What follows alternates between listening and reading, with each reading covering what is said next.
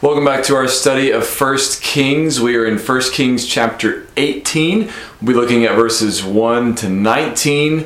And this passage is going to set up for us the famous showdown between Elijah and the prophets of Baal that's coming later in chapter 18. But before we get there, we need this setup. We need this scene or set of scenes that tell us about the coming end of the drought and the coming confrontation between Elijah the prophet and Ahab the king of Israel. So look with me as we look at 1 Kings chapter 18 verses 1 to 19. It says, After many days, the word of the Lord came to Elijah in the third year, saying, Go, show yourself to Ahab, and I will send rain upon the earth. So Elijah went to show himself to Ahab. Now the famine was severe in Samaria, and Ahab called Obadiah, who was over the household. Now Obadiah feared the Lord greatly, and when Jezebel cut off the prophets of the Lord, Obadiah took a hundred prophets and hid them by fifties in a cave, and fed them with bread and water. And Ahab said to Obadiah, Go through the land to all the springs of water and to all the valleys. Perhaps we may find grass and save the horses and mules alive and not lose some of the animals. So they divided the land between them to pass through it. Ahab went in one direction by himself, and Obadiah went in another direction by himself. So this chapter begins with God telling Elijah to go meet with Ahab and that he is going to bring an end to the drought. Remember earlier, God told Elijah to tell Ahab about the drought that was coming, and this drought was coming as a result of Ahab's sin, his idolatry. God had warned his people back in Deuteronomy 28 that if they forsook his covenant, if they did not keep his laws, then there were a, series of curses that would come upon them, and one of them was the curse of drought. And Ahab was a notorious idolater married to a notorious idolater, and as a result of Ahab's sin, God has brought a drought upon the land. In fact, at this point, that drought appears uh, has likely lasted three years. That's probably what uh, is being referred to when it says uh, the word of the Lord came to Elijah in the third year. That's probably the third year of the drought. So God spoke to Elijah, told him to go reveal himself to Ahab, and he said, And I will send rain upon the earth. So he's going to bring an end to this drought. Now, uh, Ahab, what is Ahab doing at this point? Well, Ahab is trying to find water for the animals. The drought is so severe that the king is concerned that some of his own animals are going to die. And if anybody in the land has water, it's going to be the king, right? So the king is concerned that some of his animals are going to die. So he calls uh, Obadiah, who's over the king's household, and he says, You go one way, I'll go another way, and let's see if we can't find some water so that some of these animals will live. So, uh, verse 2, at the end of verse 2, it tells us the drought was very severe in Samaria. That's Samaria is part of the northern kingdom of Israel. Um, and so the drought has been awful. Uh, it's reached a crisis point, and Ahab is, again, concerned for the welfare of his animals, even as Elijah is about to come and meet with Ahab and bring an end to the drought. So, uh, what's going to happen when Elijah comes to meet with Ahab? Well, let's see what happens next. Verse 7. And as Obadiah was on the way, behold, Elijah met him. And Obadiah recognized him and fell on his face and said, Is it you, my lord Elijah? And he answered him, It is I. Go, tell your lord, behold, Elijah is here. And he said, How have I sinned that you would give your servant into the hand of Ahab to kill me? As the Lord your God lives, there is no nation or kingdom where my Lord has not sent to seek you. And when they would say, He is not here, he would take an oath of the kingdom or nation that they had not found you. And now you say, Go, tell your Lord, behold, Elijah is here. And as soon as I have gone from you, the Spirit of the Lord will carry you, I know not where. And so when I come and tell Ahab and he cannot find you, he will kill me. Although I, your servant, have feared the Lord from my youth. let's pause there for just a moment.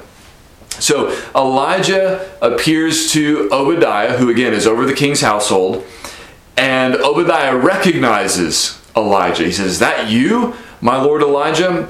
And uh, Elijah wants Obadiah to go tell King Ahab that Elijah is here. He wants him to set up the meeting, in other words.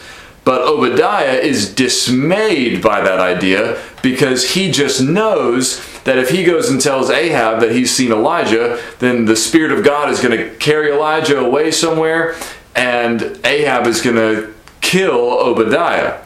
Uh, so, and, and, we learn something here in this in this story. The the story of Elijah, as we have been reading it in First Kings, has been relatively quiet so far.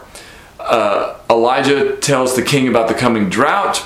God provides for Elijah through ravens by a brook. Then he sends Elijah to stay with a widow, and God miraculously provides for the widow and her son and for Elijah. When the son dies, uh, Elijah pleads with the Lord, and the son is restored to life. But what we didn't know is that apparently throughout that time, Ahab has been seeking Elijah all over the place, trying to find him, wondering where he is, going from nation to nation, asking them if Elijah is there, asking them, asking them, calling upon them to swear an oath that he's not there if they say they have not seen him. And so there's been a hunt going on for Elijah we didn't know anything about until this point. And one of the things that that part of the story teaches us and shows us is how faithfully God has been not only providing for Elijah, as we saw in chapter 17, but also protecting Elijah, as we're now made aware in chapter 18. That God has been shielding him from King Ahab, even though we didn't realize the serious manhunt that was going on for Elijah.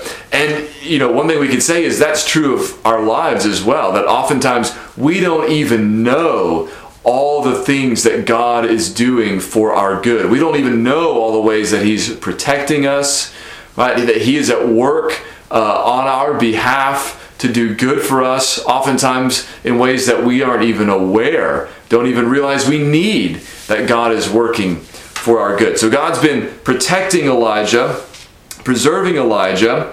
And so uh, Obadiah uh, is concerned that if he goes and tells the king that he's found Elijah, and then when he gets back, Elijah's not there, Obadiah's going to be in trouble. And notice he said at the end of verse 12, um, he says, Your servant uh, has feared the Lord from my youth. And, and then he goes on and says this He says, verse 13, has it not been told, my Lord, what I did when Jezebel killed the prophets of the Lord? How I hid a hundred men of the Lord's prophets by fifties in a cave and fed them with bread and water? And now you say, Go tell your Lord, behold, Elijah is here, and he will kill me. Now, here's something else we didn't know about. It was mentioned parenthetically earlier in, in this chapter, in chapter 18. Um, but we don't find out about it until this chapter, and that is that Queen Jezebel, Ahab's wife, was uh, seeking to put prophets to death.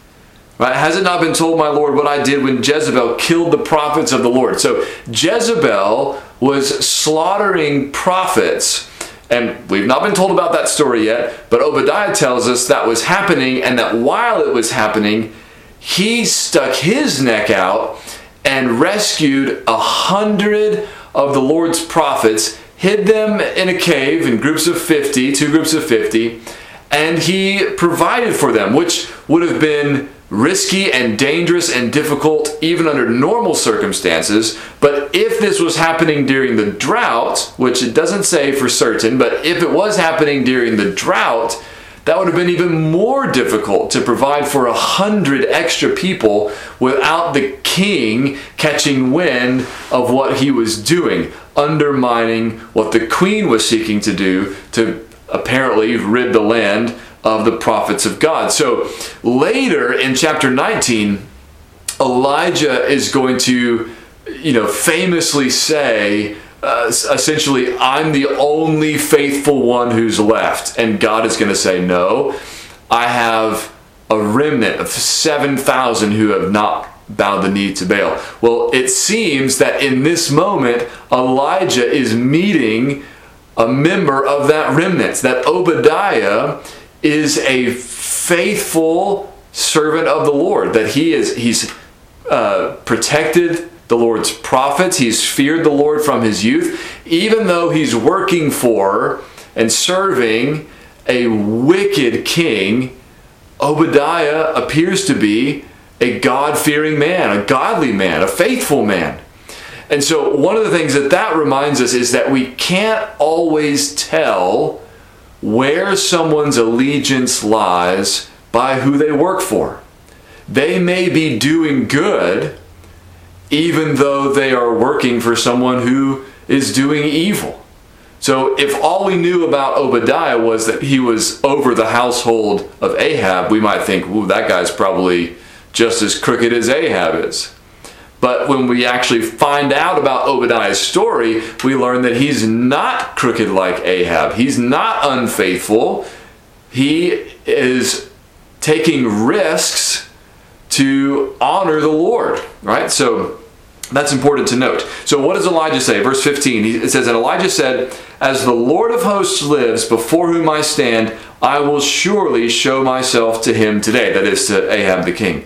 So, Obadiah went to meet Ahab and told him, and Ahab went to meet Elijah. So, Elijah assures Obadiah that he is going to meet with Ahab that very day. And so, Obadiah goes to set up the meeting between Ahab and Elijah. Now, this first part of uh, this meeting is brief, but man, is it good and significant. Verse 17 says, When Ahab saw Elijah, Ahab said to him, Is it you, you troubler of Israel? You, you've probably heard that phrase before, right? You troubler of Israel. Ahab looks at Elijah and he blames Elijah for Israel's problems. Specifically, we would assume he has in mind the drought, right? That Ahab thinks Elijah is the one who has gotten Israel in trouble, or Elijah is the one who has brought trouble upon Israel. What is absolutely backwards and wrong about that is that the drought has come as a result of Ahab's sin not as a result of anything Elijah has done. Elijah is mainly the messenger. He is speaking on behalf of the Lord, but it's the Lord who said to Israel, If you don't keep my covenant, I'm going to bring a drought. Elijah just said, Hey, it's coming. And now it's come upon Israel, and Ahab looks at Elijah and says, You're the problem here. You're the troubler of Israel. But Elijah answers, verse 18, it says, And he answered, I have not troubled Israel but you have, and your father's house, because you have abandoned the commandments of the Lord and followed the Baals. Now therefore send and gather all Israel to me at Mount Carmel, and the 450 prophets of Baal and the 400 prophets of Asherah who eat at Jezebel's table. So Elijah says, I'm not the troubler of Israel. You're the one who brought trouble on Israel. You and your father's house, as uh, father was Omri, who was also a wicked king. Ahab is the one who's brought trouble on Israel through his sin. Elijah is not to blame, but Ahab is. And what is happening is a fulfillment of God's word, not something that Elijah himself either came up with or brought to pass by his own power. No, Elijah, again, is just the instrument and the messenger of the Lord. Now, Ahab is not alone in pointing the finger in the wrong direction. Sometimes a person can be so blind to their own sins and faults that they think that all their troubles come from those who point out their sins instead of realizing it is their sins that have brought them trouble. Don't blame the bearer of bad news when you brought the bad news on yourself. That's what Ahab is here to warn us about, right? If somebody is doing something wrong and suffering the consequences, and then uh, you know a pastor who may not even know what's going on in that person's life preaches a sermon and says, you know, if, if you do this, this is this is what God's word says is going to happen. Then they get mad at the preacher as though it's the preacher's fault that they're suffering the consequences for their sins. That's the kind of thing that Ahab is doing. And to be honest, to a certain degree, we're all prone to do this. We all want to shift the blame at, at, a minimum, right? We want to say it's somebody else's fault. That's been true since the Garden of Eden. Well, it was the serpent. Well, it was the woman that you gave me, right? We are all prone to shift the blame, and we may be prone even to point the finger at the person who is trying to help us by telling us where the problem is rather than uh, acknowledging that the problem starts with us. So don't be like Ahab and condemn the messenger who says, You've brought the trouble on yourself, or this is what God says the consequence is going to be if you persist in that sin. Instead, receive that message as a kindness from God who's warning you and giving you a chance to repent, right? Now, the last thing we read there in verse 19 is Elijah saying this Now therefore send and gather all Israel to me at Mount Carmel, and the 450 prophets of Baal and the 400 prophets of Asherah who eat at Jezebel's table. That's the last portion of the setup of the famous showdown between Elijah and the prophets of Baal on Mount Carmel. I'm looking forward to looking into that story with you next time, Lord willing. Until then, God bless.